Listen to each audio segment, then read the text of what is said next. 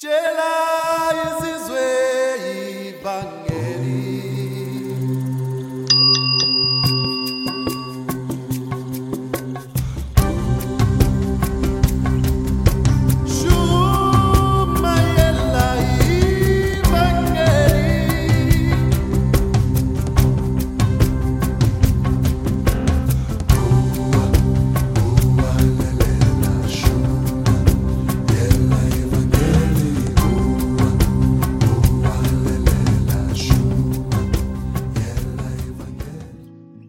Grazia pace e buongiorno a tutti. Spesso si fa l'errore di pensare che la Bibbia sia un trattato teologico da studiare, un libro di favole da sorvolare, una lista di comandamenti da incorporare o un manuale di comportamento da seguire.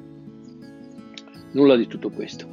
La Bibbia è un compendio di dichiarazioni divine da apprezzare e di cui usufruire nella vita di tutti i giorni. Punto. No, una volta che abbiamo ricevuto il messaggio del Vangelo e accettato l'adozione del Padre, il perdono totale, la vita eterna, la Bibbia non è altro che un modo che Dio usa per comunicare con i suoi figli, così che loro possano vivere una vita felice e completa, proprio come afferma Gesù in Giovanni 10:10, sono venuto per dar loro la vita in grande abbondanza. Oh, tutta la Bibbia ma soprattutto il Nuovo Testamento, che come già dettovi tante volte inizia da Giovanni 19:30, non da Matteo 1:1, quando Gesù afferma tutto è compiuto, tutta la Bibbia si divide in due parti. La prima, più importante, è come ricevere la salvezza. Efesini 2:8-9, voi infatti siete stati salvati per grazia mediante la fede e ciò non viene da voi, è il dono di Dio, non per opere, perché nessuno si glori. La seconda parte importante da questa parte della morte è come vivere una vita di successo in famiglia, nella salute, nel lavoro e in qualsiasi altra sfera di esistenza. Giovanni 15,5 Gesù dice io sono la vite, voi siete i tralci, colui che dimora in me e nel quale io dimoro porta molto frutto, perché senza di me non potete fare nulla. Quindi la prima parte può solo essere influenzata da un peccato, è un peccato solo, quello dell'incredulità. Ebrei 10:26 lo conferma dicendo se, se persistiamo nel peccare volontariamente dopo aver ricevuto la conoscenza della verità, non rimane più alcun sacrificio per i peccati. In altre parole, se non crediamo all'offerta di salvezza che Dio ci fa attraverso la croce, non possiamo essere perdonati in nessun altro modo, non c'è un altro sacrificio, non c'è un altro modo per ricevere il perdono. Ergo, ci mettiamo volontariamente sotto giudizio divino e non possiamo far altro che venire trovati colpevoli ed essere giudicati a morte.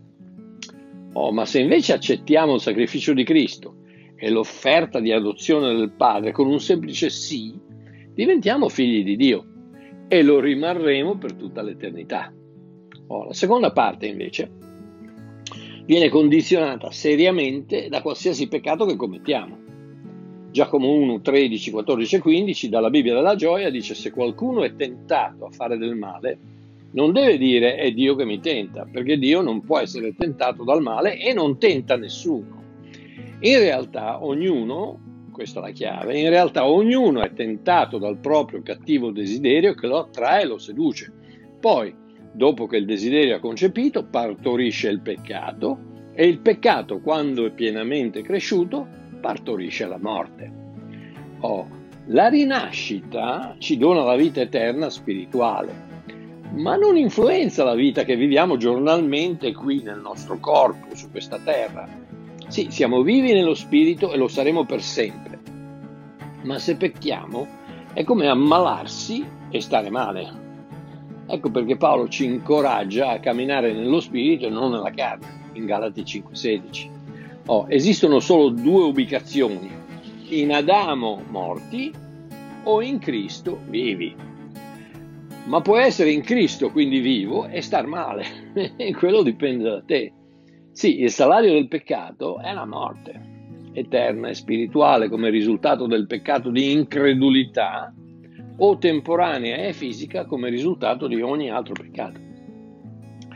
Ma esiste un atteggiamento, un aspetto del peccato che è delineato a grandi linee da Paolo in Romani 14:23, dove Paolo dice tutto quello che non viene dalla fede è peccato.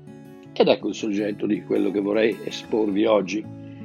Per ben 365 volte la scrittura ci intima, in un modo o nell'altro, di non aver paura, di non temere, di non essere ansiosi. 365 volte. Come se il Signore dicesse hai bisogno di ricordarti almeno una volta al giorno per tutto l'anno di non aver paura. Perché questa paura è così importante? Perché stando a quanto dice secondo Timoteo 1,7, Dio infatti non ci ha dato uno spirito di paura, ma di forza, di amore e di saggezza. E se Dio non me l'ha dato, perché ogni tanto questa paura fa capolino nella mia vita? Perché in fondo in fondo, semplicemente non siamo certi dell'amore di Dio. Come Marchiopolo? Eh sì, l'ha detto l'Apostolo Giovanni in 1 Giovanni 4,18 dove dice nell'amore non c'è paura, anzi l'amore perfetto caccia via la paura, perché la paura ha a che fare con la punizione e chi ha paura non è perfetto nell'amore, quindi se tu pensi che Dio non ti ami e ti aspetti una, una punizione per il tuo cattivo comportamento, sei fatto, hai paura. Ed è questo probabilmente l'attacco più letale che il nemico può fare alla tua vita, quello di cercare di convincerti che Dio non ti ama.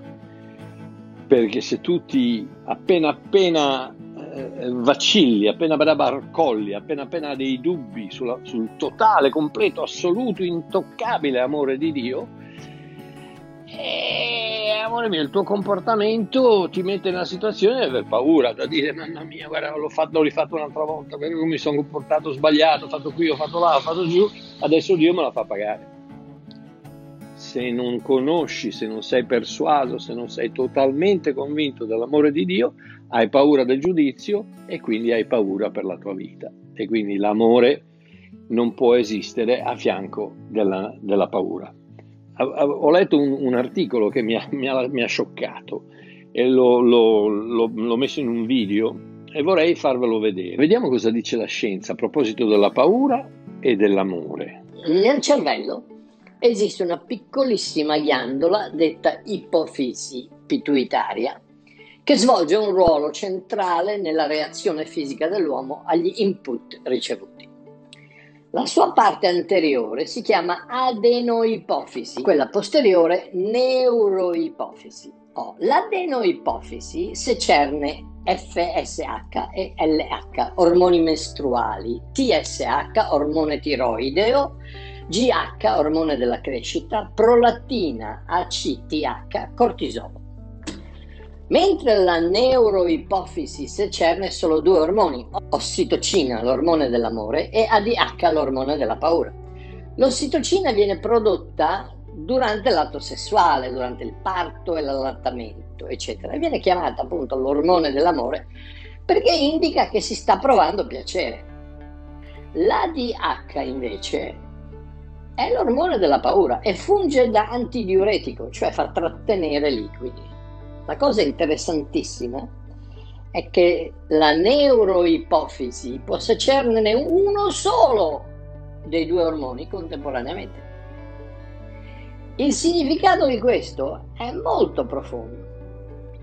L'uomo può scegliere se vivere nell'amore e nel piacere, ossitocina, oppure nella paura, ADH. Contemporaneamente queste due condizioni sono impossibili. Da qui possiamo comprendere che il contrario dell'amore è proprio la paura. Ecco, quindi vedi che non c'è da meravigliarsi che forse l'arma più potente nell'arsenale del diavolo sia proprio la paura.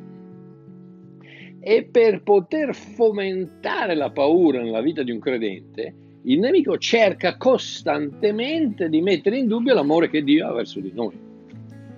E il religionismo, tesoro mio, purtroppo è uno dei più grandi colpevoli. Sì, la religione, la tradizione, le superstizioni varie sono uno dei più grandi colpevoli. Sono più di duemila anni che il religionismo manipola la scrittura per poter mettere in dubbio quella meravigliosa realtà che Dio ti ama E in questo modo, con queste dottrine sballate, fomenta una paura che mette il terrore negli animi dei credenti e li delibita, li indebolisce e li neutralizza.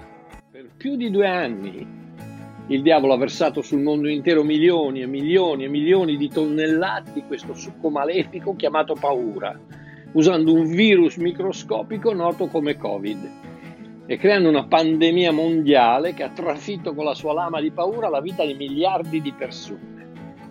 Oh, senza, chiaramente, senza togliere nulla alla gravità della situazione, alle precauzioni necessarie per combatterla, devo ammettere che Satana è riuscito a controllare gran parte del mondo attraverso la paura.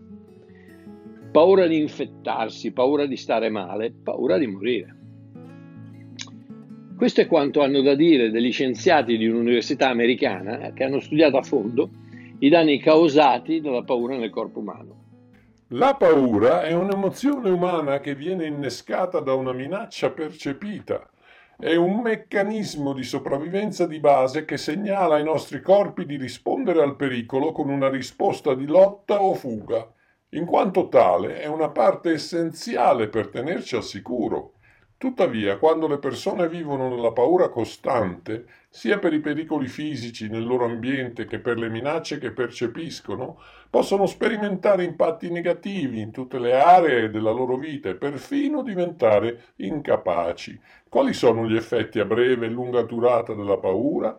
Memoria. La paura può compromettere la formazione dei ricordi a lungo termine e causare danni ad alcune parti del cervello, come l'ippocampo. Questo può rendere ancora più difficile regolare la paura e può lasciare una persona ansiosa per la maggior parte del tempo. A chi soffre di paura cronica, il mondo sembra spaventoso e i suoi ricordi lo confermano. Elaborazione e reattività del cervello. La paura può interrompere i processi del nostro cervello che ci permettono di regolare le emozioni, leggere i segnali non verbali e o altre informazioni che ci vengono presentate, riflettere prima di agire e operare eticamente.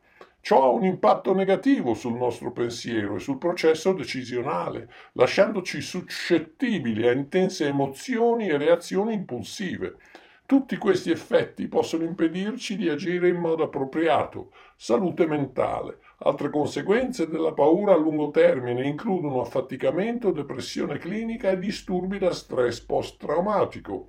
Per finire, per quanto riguarda la salute fisica, la paura indebolisce il nostro sistema immunitario e può causare danni cardiovascolari, problemi gastrointestinali come ulcere e sindrome dell'intestino irritabile e diminuzione della fertilità. Può portare a un invecchiamento accelerato e persino a una morte prematura. Sì, amore mio, la paura può ucciderti più velocemente di quel virus invisibile che te la mette addosso. Come curarla? Fai tutto ciò che ti è richiesto dal buonsenso per prevenirti dal, contra- dal contrarre il Covid nel naturale. Chiedi allo Spirito Santo che abita in te, Dio in te, se il vaccino è una cosa buona per te o no. Non lasciarti influenzare dall'opinione pubblica o soprattutto dalla paura. Lasciati influenzare al tuo cuore dopodiché rifiuta di intrattenere la paura in qualsiasi sua forma. Io, ad esempio, ho smesso di guardare il telegiornale. Dirà, eh Marchio, ma eh, eh, decidi tu. Nel momento che incominciano a parlare della terza ondata, della quarta ondata, la nuova variante, l'obbligo del vaccino, altrimenti, altrimenti moriamo tutti, spengo la televisione. Mi dirai, ma Mario, così non sai cosa succede. Al che io rispondo, non voglio compromettere il mio sistema immunitario, come dicono gli scienziati, bevendomi ogni sera un cocktail di paura, ansietà e terrorismo mediatico. Oh, preferisco essere al corrente di ciò che dice il mio Signore in innumerevoli passaggi biblici come Isaia 41:10 che dice non temere perché io sono con te, non smarrirti perché io sono il tuo Dio, io ti fortifico e anche ti aiuto e ti sostengo con la destra della mia giustizia. O come Gesù dice in Matteo 14, 27, subito Gesù parlò loro dicendo, rassicuratevi, sono io, non temete. O Paolo in Romani 8:18, dove afferma che voi infatti non avete ricevuto uno spirito di schiavitù per cadere nuovamente nella paura, ma avete ricevuto lo spirito di adozione, per il quale gridiamo Abba, Padre. Oh. E se veramente credo che Dio sia mio Padre, non ho paura di farmi vaccinare, come non ho paura di non farmi vaccinare, come non ho paura di ammalarmi. Ho fede che in un modo o nell'altro tutto si risolverà per il mio bene, proprio come afferma Romani 8:28, dove la Bibbia dice sappiamo che tutte le cose cooperano al bene di quelli che amano Dio, i quali sono chiamati secondo il suo disegno. Oh, ripeto, senza sminuire la, seri- la, la serietà e la drammaticità di tutto questo, Pandemia o pandevia, la scelta è tua. Amore o paura, fede o paura, fiducia in un Dio che ti ha amato così tanto da aver dato la sua vita per te o paura. Rifiuta di sorbirti la paura dal calice avvelenato che ti offre il diavolo ogni giorno. Rifiuta di lasciarti rimpinzare dal cibo putrido servito dai mostri mediatici rifiuta di ascoltare le menzogne progettate per terrorizzarti di cui abbonda l'opinione pubblica. Oh, chiudo con questo versetto che si spiega da solo. Marco 5, 35-36 dalla Bibbia della Gioia. Mentre Gesù stava ancora parlando, giunsero delle persone dalla casa di Jairo con la notizia che ormai era troppo tardi. La bambina era morta, la figlia di Jairo che stava male. La bambina era morta e non c'era più ragione che Gesù si scomodasse. Ma Gesù ignorò i loro commenti e disse a Jairo, non temere, abbi soltanto fiducia in me. E qui ragazzi la decisione è nostra, perché, torno a dire, possiamo credere alla televisione o possiamo credere alla parola di Dio. E tu mi dirai, sì, Marchiò, però i cristiani muoiono. Eh, sì, amore, muoiono, ma vanno in, vanno in paradiso, vanno in cielo, quindi alla fin fine sono guariti anche loro. Lo so, lo so che è, sono, sono cose difficili da comprendere, ma a un certo momento tu che ti definisci cristiano, ma amore mio, ma ci credi o no? Perché se non ci credi lascia perdere, lascia perdere. Guarda il telegiornale, leggi, leggi i giornali, dai retta a Facebook, dai retta a Instagram, dai retta a tutti i profeti del, de, della distruzione, quelli che dicono che, che è il marchio della bestia, piuttosto che questo, piuttosto che quell'altro. Fai quello che vuoi. Ma se, ti, ma se ti definisci cristiano e ci credi, io ti sto chiedendo soltanto di credere che l'amore che Dio ha per te è una cosa vera, è una cosa reale, che non ti lascerà mai, che non ti abbandonerà mai. Il, la, la, risposta, la prova dell'amore di Dio non sono le, le, le preghiere esaudite, ma è la croce. La croce si erige, è immensa sopra qualsiasi altra testimonianza, sopra qualsiasi altra prova, sotto, sopra, sotto, sopra qualsiasi altra eh, possibilità di, di errore e ti dice Dio ha tanto amato il mondo che ha sacrificato il suo unico figliolo perché se tu credi in lui non perirai mai ma avrai vita eterna. E amore mio, la vita eterna inizia al momento che tu accetti il sacrificio di Cristo. Quindi eh, forse dovrai cambiare ubicazione, ma speriamo di no. Se, se, se il tuo cuore ti dice di fare il vaccino, ma fallo se il tuo cuore ti dice di non farlo, non lo fare. Se tu senti la testimonianza dello Spirito Santo che per te il vaccino va bene, ma fallo, ma vaccinati. Ma se senti la testimonianza dello Spirito Santo che dice di non farlo, non ti vaccinare. Non, stare, non dare retta a Mario Marchiò, non dare retta a Facebook, non dare retta ai profeti della distruzione. No, dai retta al tuo cuore, dai retta allo Spirito Santo. E una volta che hai dato retta allo Spirito Santo, scaccia la paura con tutto quello che hai non, non dire pandemia, no, dice pande via, via, via dalla mia vita, via dalla, via dalla mia mentalità, via anche qualsiasi cosa sia. Scaccia la paura con tutto quello che hai, perché la paura è l'arma del più, più forte, più potente che il diavolo ti può mettere addosso. Ti distrugge fisicamente, ti distrugge mentalmente, ti distrugge in qualsiasi forma. La paura è un'arma terribile che il diavolo sfodera contro questo mondo, contro qualsiasi persona creata a immagine e somiglianza di Dio e quindi tutti gli esseri umani. Quindi il mio incoraggiamento oggi, dia la pandemia di pandemia. Non prenderai il Covid? Non lo so, amore mio, non lo so. Eh, non ti ammalerai? Non lo so, ma ti sto dicendo una cosa, che in qualsiasi situazione tutto coopererà al bene, perché ami Dio e perché sei chiamato a seconda del suo proponimento, ma soprattutto perché Dio ama te e non ti lascerà mai, non ti abbandonerà mai. Questo è quello che penso io. Che Dio vi benedica, un abbraccio da Babbo Mario, ciao.